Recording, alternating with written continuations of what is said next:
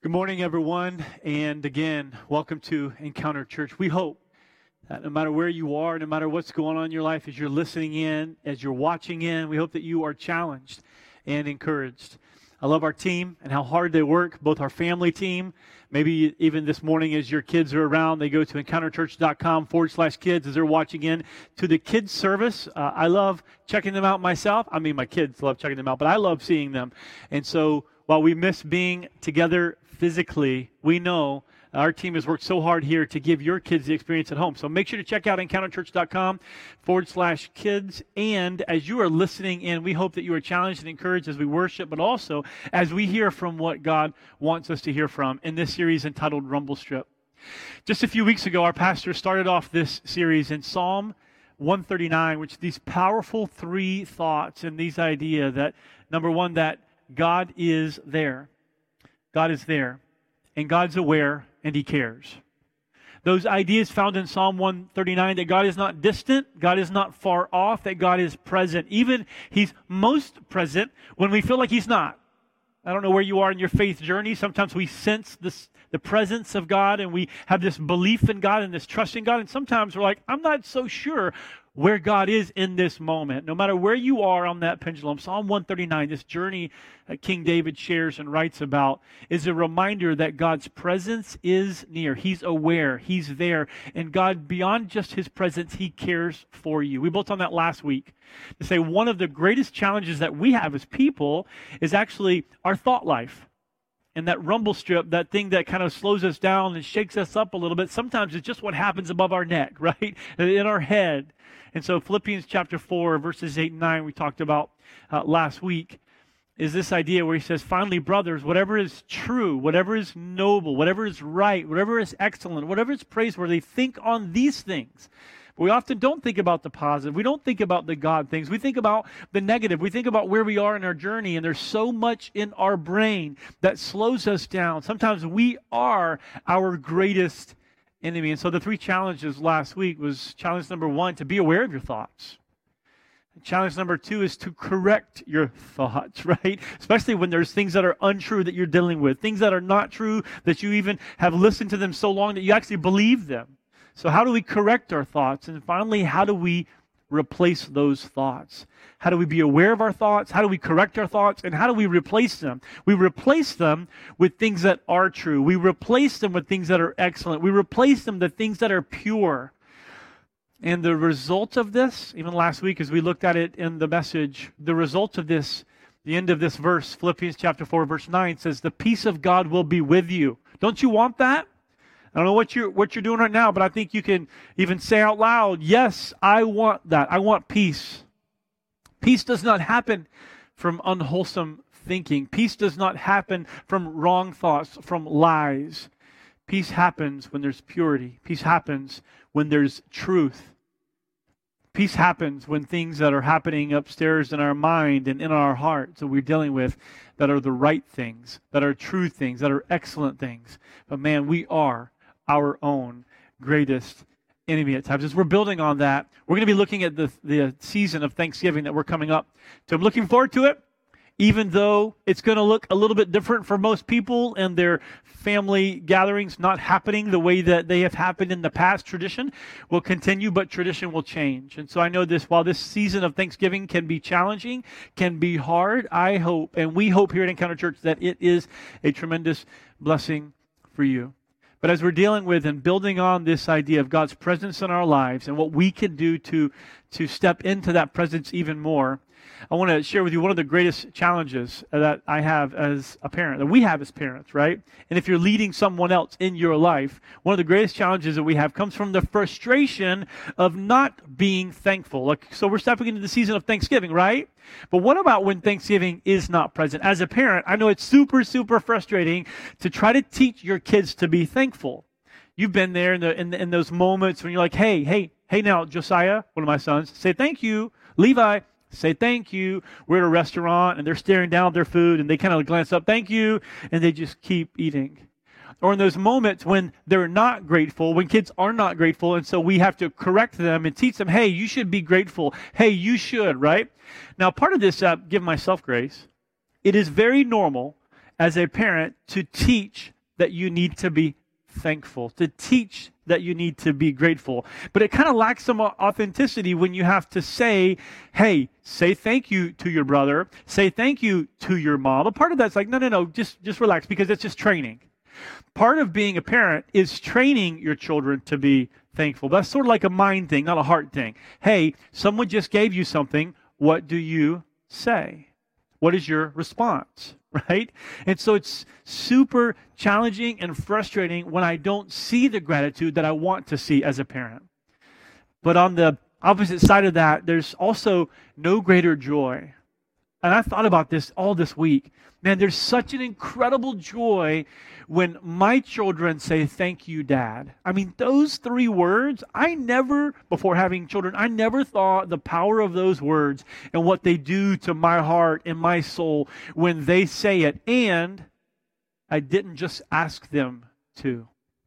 It normally happens when we're like eating food or like, you know, downing an ice cream cone and and and after a bite one of the boys will say thanks dad. And the other one always hears that and, and feels like right compelled and natural to say thank you dad. And you know what my response is? I don't know what your response is. Here's my response. I was talking about this with rachel my wife this morning. I said my response is always what? And she said thank you for saying thank you. Like the gratitude that I have, my response towards gratitude is thankfulness. Like I just give, even get chill bumps, like thinking about, wow, like thank you for saying thank you. It makes me feel good as a parent because I love you, because I'm meeting your needs, because I am your, your physical provider, and your emotional provider. So thank you. But it also makes me feel good that they actually said it, that they felt it, that they showed it. There's just such an incredible amount of joy that happens with gratitude. Now, in other times of gratitude, like I just flip that, that tension around and I kind of want to like, like shake them a little bit when they're not grateful or like pop them upside the head right? I mean, let's just being real with you. Like, I just want to say, come on, come, you should you should be grateful. Do you know all the kids in the world? Not that I've pulled that string a couple of times, right? Uh, do you know all the kids in the world that don't have what you have? And I remind them, as my parents reminded me, because I needed reminded. Do you know how I grew up? Do you know how I grew up? Do you remember when I was your age? No, you don't remember when I was your age. So let me tell you, when I was your age, listen, I and so there's this, this, this correction, this teaching moment. There's this tension around gratitude. But when it's present, what's at play? When gratitude and thankfulness is present, what's at play? What is it? Where does this come from? Yes, there's a teaching component of it, but there's another side that's not teaching. It's just the state of your heart. It's you either feel gracious or gratitude or you don't. But what about when gratitude is not present? What's at play? What's at play? Two things I wrote down this week that what's at play when there's gratitude present and when there's not gratitude present. The first one is this that our heart is either focused on what we have or what we don't have. Uh, I know that you inside your home, and maybe even it's not just a, a child parent relationship, but maybe it's like a friend that you have that's always complaining about what they don't have, or maybe it's a, a work environment or work relationship. But you've seen this, maybe it's even in the culture of where you work, the culture of your family. There's either an air of complaining about life, because that's what we do when we get together, or there's an attitude of just being gracious. So the heart is either focused on what you have or don't have. You can't do both simultaneously. Like it's really hard. Even Jesus had this had this this idea, this teaching that what goes in comes out. If you make a tree bad, its fruit is bad. But if a tree is good, its fruit is good. It's hard to have one side of the apple tree have these nice, beautiful apples, and the other side of the apple tree is just empty, ugly, dead. Cut it down, plant a new one. It's like you either have one or the other right now in your life, even in this very moment. There's something probably conquering like your space, your mental space, your heart space, where you're either feeling a season of gratitude, graciousness, or just a season of being down and depressed. And some of you can say, listen, these are the cards that I've dealt. I've heard some of your stories, and I've heard, and you know these, some of these stories of people that live not just in your home, but across the street coworkers that are going through tough times that have every reason to be down and discouraged and to really to feel like they're just ready to tap out. And there's there are reasons to be down. There are reasons to complain, and there are people to complain about. There are, there are circumstances where you find yourself defeated, and rightly so. I've been there too. So you can either focus on what you have or what you don't have, but it's really hard to do both. The second thing is that the heart is either focused on what is good or what is bad. Not just the, the physicalness, because sometimes when we think about gratitude, it's like, oh, my house. That's a that's something that you can touch. That's a tangible. Oh, my relationship. Oh, my, my spouse. Oh, my, my children, right? It's it's something that's tangible. But there's also the condition of the heart. Where your state is right now, you're either focused on what is good or what is bad. And so, what's at play when there's gratitude, when there's thankfulness, when there's thanksgiving? What's at play when there's not? It's generally not what you say, but it is the condition of your heart, which is this tension going back to parenting. Like, I want the condition of their heart to say, wow, my parents are good to me. And if you're a Christian, we're going to get this, build on this a little bit later. If you're a Christian, wow, God has been good to me. This is the, that recognition that there is good in your life, and there's even a be- more beautiful recognition when there's goodness in your life and you actually believe that you don't deserve it. There's this humility that comes over you when you just kind of sit back and you stop complaining for a moment and you go, wow, look at my life. Look at the, the good things that I have. Look at the good things that are. I'm so grateful and I'm so thankful. Thankfulness is hard sometimes but it also requires a discipline. Sometimes it is a choice because your circumstances are difficult, your circumstances are challenging. There's reason for you to be down and discouraged and complain, but you can also make a choice, right? Sometimes you would say, well, it is a condition of the heart, but it's also a condition in your head where you wake up and you say, today, I'm going to focus on what I do have, which is part of maturity. Sometimes I'm gracious to my kids on this, sometimes I'm just not. Sometimes I am tough on them and I push them because I see a heart attitude that is not right. And I want to correct it, right? But also, I got to realize that part of maturing as we grow and as we get older and as we work through some of these things is an adult recognition, a mature recognition of the goodness in your life and the good around you. A nine year old hasn't quite lived long enough to see how good he's got it. You can teach him, you can remind him, but it's different. So we, we say, oh, adults have matured, right? All adults have arrived in this area of gratitude. No, no, no. Oh, no. Sometimes because of the difficulty and the challenge that we have in life, the older we get, the less grateful we become. Because we choose to see the bad, we choose to complain, and we choose to forget all the things in our life that are good. There's a powerful verse in Scripture that I want to share with you today. It's short and it's got punch. The same Apostle Paul that we quoted last week that wrote a letter at the very end of his life before he would be martyred for his faith. He said these same words in a different letter in the New Testament, which is a recollection, a collection of books and letters on the life of Jesus and the life of the early church. And he writes to the city in Thessalonica, the believers that are there. First Thessalonians chapter 5, verse 18, he says this, and I just love this verse. By the way, this verse was fresh to me this week. Like it spoke to me. I can't tell you how many times I've read it or read through it or heard a teaching on it. And I've taught on this verse a couple of times myself. But let me tell you, this verse was fresh to me this week. And it spoke to me and challenged me. And I believe it's going to do the same for you.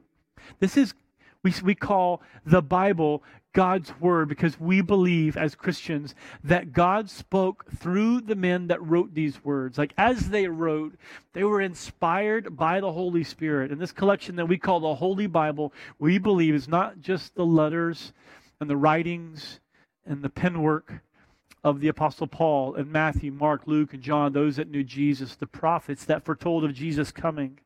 We believe these are the words of God.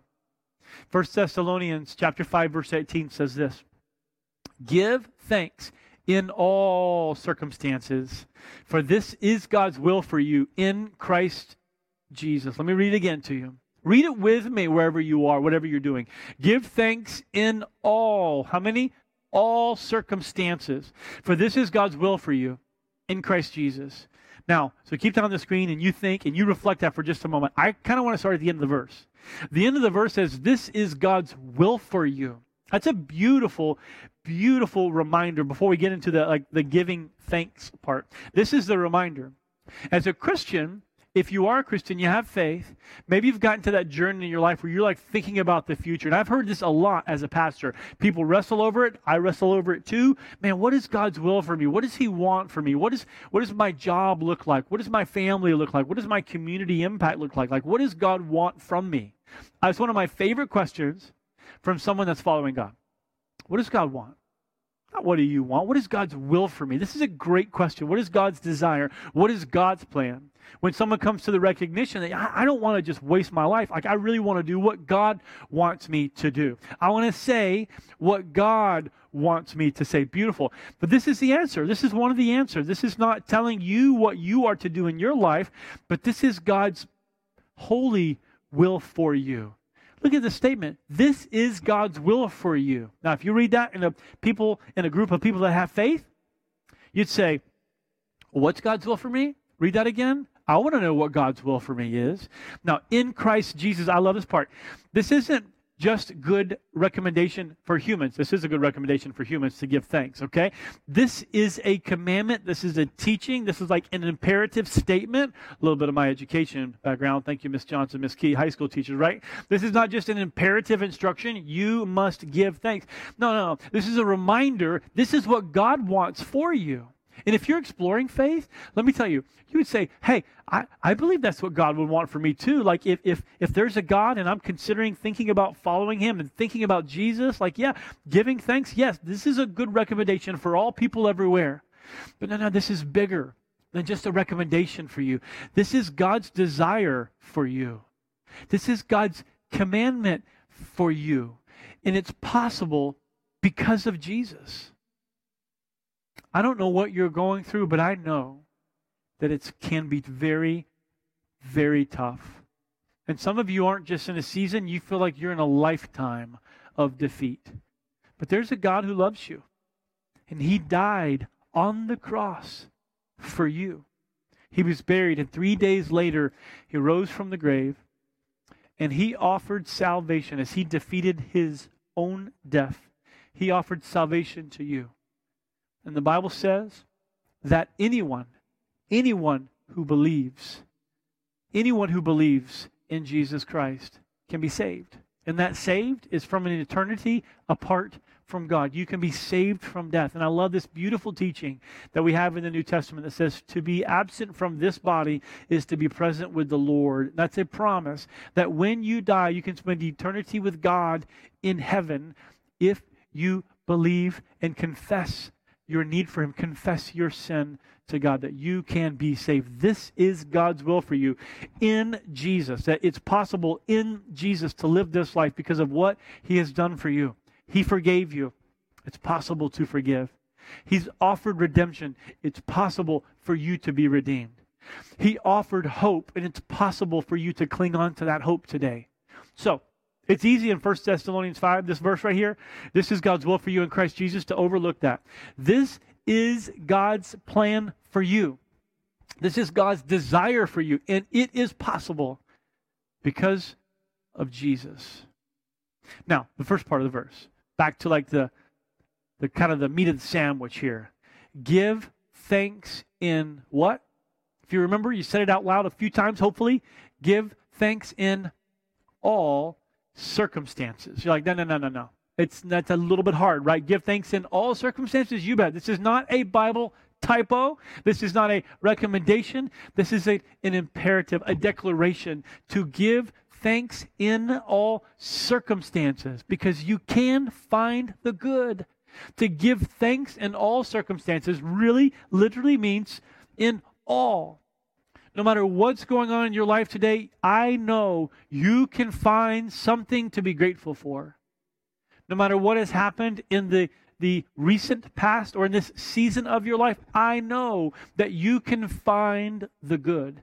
I know that it's possible to give thanks in all circumstances because he, there is a God who redeems the past. There's a God who loves you, who takes the tough moments and he turns it into something beautiful. there's three challenges I want to sit on, and really these are actions, okay? Three actions that I want you to take, three actions that I need to take. I even wrote down in some notes in my journal this week, how do I take these actions? How do I live these actions out? If this is the truth that we're focused on, to give thanks in all circumstances, this is what God desires for me. This is God's will for me. How do I really live this out? Because I'm telling you, not living this out and living in a state of ungratefulness, living in a, in a, in a lifestyle that's not thankful, it's hard. And it's like this downward spiral that happens when we f- go so far down that spiral that we don't see the good. We go far, so far down that spiral that we can't focus on what we have because we're only staring at what we don't. It's easy to give a child illustration there, but you and I are the same. Constantly thinking and dreaming about why the future can be better, why the, while the future should be better. Maybe even constantly complaining that you don't deserve where you are. Maybe a victim mentality, right? Of just complaining about the state of where you are. Maybe in the workplace or maybe at home. It's so easy to be there. And I know you could raise your hand like me and just say guilty. Guilty. Guilty. In this moment, you and I can choose to change our lives forever by really living out this command. The first action I want you to take is this that we must find the good and not wait for it. The second is we must recognize that goodness comes from God. And the final one is we must not only be thankful, but give thanks.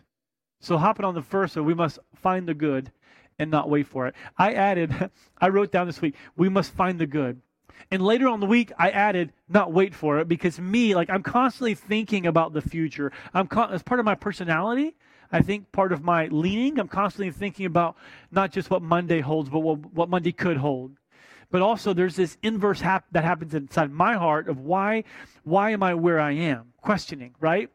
And it's easy to like think that it's going to be better when, right? If I could just get through this season, if I could just have a new boss, if I could just have, I don't know how you would fill in this sentence, right? If I could just change. Hey, we're in a long season, right? 2020? So many things have happened last week. I'm like, and people are begin to from from journalism to things that you watch on television. Well, such as 2020, right? It's like the cover-all excuse for all the difficulty this year. Some of you are saying, listen, if we could just get through this season, and the coronavirus, right? This very, very long season that the entire globe is in. But no, no, no, we can't wait for it. Like there's good today because it's a choice. We have to discipline ourselves to see the good. And this is the same thing I do for the more I thought about my kids this week, the more I just thought about me. I'm the same. Like I have to discipline myself to focus on the current good and not want and wish for and wait for a different future. Do you hear that? You cannot want, you cannot wish for, and you cannot wait for a different future. Because let me be honest with you, it might not come. I'm not trying to be uh, take away the hope. I'm not trying to take away the belief in the future. But what if it doesn't change? What if it's you that has to change? What if the future doesn't change? Because it might not. What if your circumstances won't change and don't change? How could you change your circumstances? And this is your responsibility around this idea that you must find the good. And so write it down. Uh, write it somewhere. Like say it out loud. I must find the good. And don't start this tomorrow. Start it right now. How do I find the good that's in my life? I want something greater than you just finding the good. I want you to recognize that it comes from God. That's why I said second, we must recognize that goodness comes from God. And this is where I go from saying the first line, anyone on the planet listening today, I think, for the most part, would believe in that. We must find the good. You could have a theoretical conversation around circumstances you could have a theoretical conversation around the condition that people find themselves in. And yeah, I understand. But listen, in principle, I think everyone agrees we must find the good, not wait for it, okay? But this one, the second one's different. The reason I say it's different because not all people have the same faith. For Christians, I, I, there's this powerful, powerful verse. And if you're not a Christian, if you're not someone who believes in Jesus yet, and you're exploring faith, I want to invite you to this idea and this idea around in the Christian faith that we say all good things come from God. There's a scripture in the book of James that says, Every good and perfect gift comes from above. Like there is a creator and he is good. In my conversation with Rachel, my wife, this morning, she even quoted a scripture to me. I don't remember the psalm, but it's made many songs today. In fact, I had a little flashback to like, I don't know, 1991. Michael W. Smith, old Christian artist. I, I say, oh, he's probably still singing today. I don't know what's going on. But for Thanksgiving comes when we recognize that it is God who gave. The scripture is that his love the end of the scripture is that his love endures forever so what's the the the correct the uh, the verse to give thanks to the Lord, for he is good. Give thanks to the Lord, for he is good. So the reason we give thanks is that we recognize all the good things actually come from him. And so in that moment of the boys having an ice cream cone in their hand, and they look once and they look to me and they say, Thank you, Dad. They recognize that I bought that ice cream cone. They probably did not have the notion to go find the ice cream company and say, Dad, can you find the ice cream company's number? I want to call them and tell them that they did a good job. Dad, can we go back to the register? I kind of want to say, you guys scooped it very well. I mean, it's just that kind of sounds silly, but they've never done that. But they realize that I'm the one that bought it, and so they said, thank you. Nothing's wrong with calling the ice cream company. I've never done that. In fact, I've never even thought about doing that until this morning. Like, I've never done that.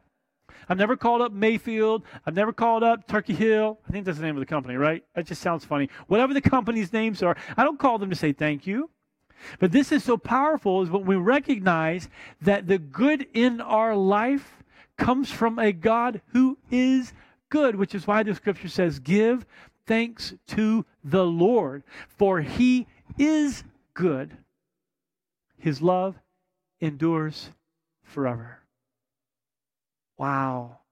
The recognition that goes beyond saying thank you to people around you that actually goes back to God. I imagine that God feels the same way that I feel when my children authentically from their heart say, Thank you, Dad. When you say, Thank you, God, and you mean it from your heart, there's something powerful that happens that this is an act of worship. This is an act of worship from you to God's heart when you recognize that all good things come from above. The things that you have are a gift and a grace from God. The breath that you have is a gift and a grace from God. The final one that I really want you to sit on this week, that's going to build on the challenges, is that we must not only be thankful, but give thanks. Remember at the beginning, I talked about like this thankfulness that actually comes from like a condition of our heart. You're either grateful or you're not, right? And if you're focused on the bad, you're focused on what hasn't happened, you're focused on what hasn't come yet, and you're wishing and wanting and waiting for the future to be better than, it's really hard to be grateful. So you're either today, right now, in this moment, grateful for or not. It's a condition of your heart, which is why this instruction, we must not only be, which is a state of inside what's in your heart, what's inside your mind. Being thankful is good. And I don't know about you, but that, that may not be a challenge for you. You may right now, in this very moment, say, I am grateful, but I could man, uh, listen, Pastor Jason, I could make a long list of all the things that I'm thankful for, okay? But this verse does not say, when I think about this verse, be thankful in all circumstances. It doesn't say that. So that's not the challenge, is, is being grateful. Though that is a foundation in this challenge. The, the instruction, the imperative, is that you give it. Now listen, this is like physically giving. Like imagine like I'm holding something and I give it to you. So being thankful is a challenge, but giving it is the instruction. In this Thanksgiving season, I wonder what it looks like for you to not just be, but to give it. So, the questions that I want us to wrap up with maybe these are conversations or questions that you're going to have and reflect on yourself. And you're going to write down maybe this afternoon, maybe in conversation with family, or maybe in a, in a group that you wrestle with these challenges as you take a step this week. But the first question is this What's, what's a greater challenge for you? Is it being thankful or giving thanks? You may say, you know, I kind of want to give thanks, but I'm kind of ungrateful. I have a tendency to think about the bad rather than the good. So your challenge this week might not be to give thanks. It might actually be to like work on the heart a little bit, to be more thankful. But if you would say, like I mentioned a few moments ago, yeah, yeah, I, there's a lot of things that I can really be thankful for, and I am thankful for. But maybe your challenge is to actually give it. What does it look like to give it? The second question is how can I show gratitude using my presence and my words? There's a lot of different ways to show gratitude, and maybe even the question behind the question is what does it look like to give it? The two things that I wrote down this week is your presence and your words. Presence looks a little bit different in 2020, right? Because of gatherings. But your presence in someone else's life matters. And that can be a phone call. That can be coming and sitting with someone that you haven't sat with for a long time.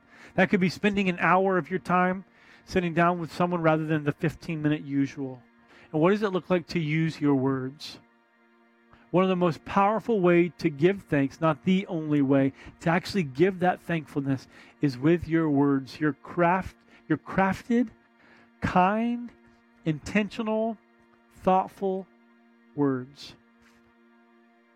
You can probably recall, like I can, some incredibly powerful moments when someone said, Jason, you know what I'm grateful for? I'm grateful for the way that you love my kids. Jason, I'm grateful for the way that you have encouraged me. Like fill in the blank. Like you can remember those few moments when it wasn't like good job today. Not that that's trite or lack of meaningful, but it's easy to say good job today and walk around, hey, good job on that presentation, whatever. It's easy to just throw the words out there. But you know those moments when someone's giving you their presence and they really thank you and it's powerful, it kind of makes you stop in your tracks. When you look at someone and say, hey, can I tell you what I'm thankful for? I'm not just thankful, I'm going to give you my gratitude physically, if, if it were tangible, if gratitude was tangible, you take it in your hands and you put it in someone else's lap. You say, Here. So the last question is who should I start with? Can I give you the first answer on this one? I hope that you'll start with God. Like the psalm that I mentioned earlier give thanks, give not just be. There's plenty of scriptures and st- psalms and stories about being, but no, no, this is giving. Like, give thanks to the Lord, for he is good. His love endures forever. Like, it's eternal. God's not going to give up on you. God is faithful. He is not faithless. You are faithless. I am faithless. He is faithful. He'll last forever. He's constant. He is the one that's good. So start with him. But who's the next person? Who's the next person that you can say, you know what I need to do? I need to give more thanks to my spouse. I need to give more thanks to my children. I need to give more thanks to my mom. I need to give more thanks. Who should you start with? So, no matter if your challenge is the being thankful or the giving, take a step this week. Use your presence and your words and write down who you're going to start with. Write down the name of that person. And I hope the first person is the person of God, giving thanks to Him the next person write down their name, and this week give thanks. So when we say Happy Thanksgiving, Happy Thanksgiving, get that cut and paste cop on your text message. Go ahead, you know, go ahead. You know the 38 people you're going to give it to. Thank, hey, Happy Thanksgiving. No, no, go beyond that. Nothing wrong with the text message, okay? Nothing's wrong with your Facebook post, but give it to somebody this week. Give it to God and give it to somebody this week. You have someone to be thankful for, and you could be one of the greatest blessings once you give it to them.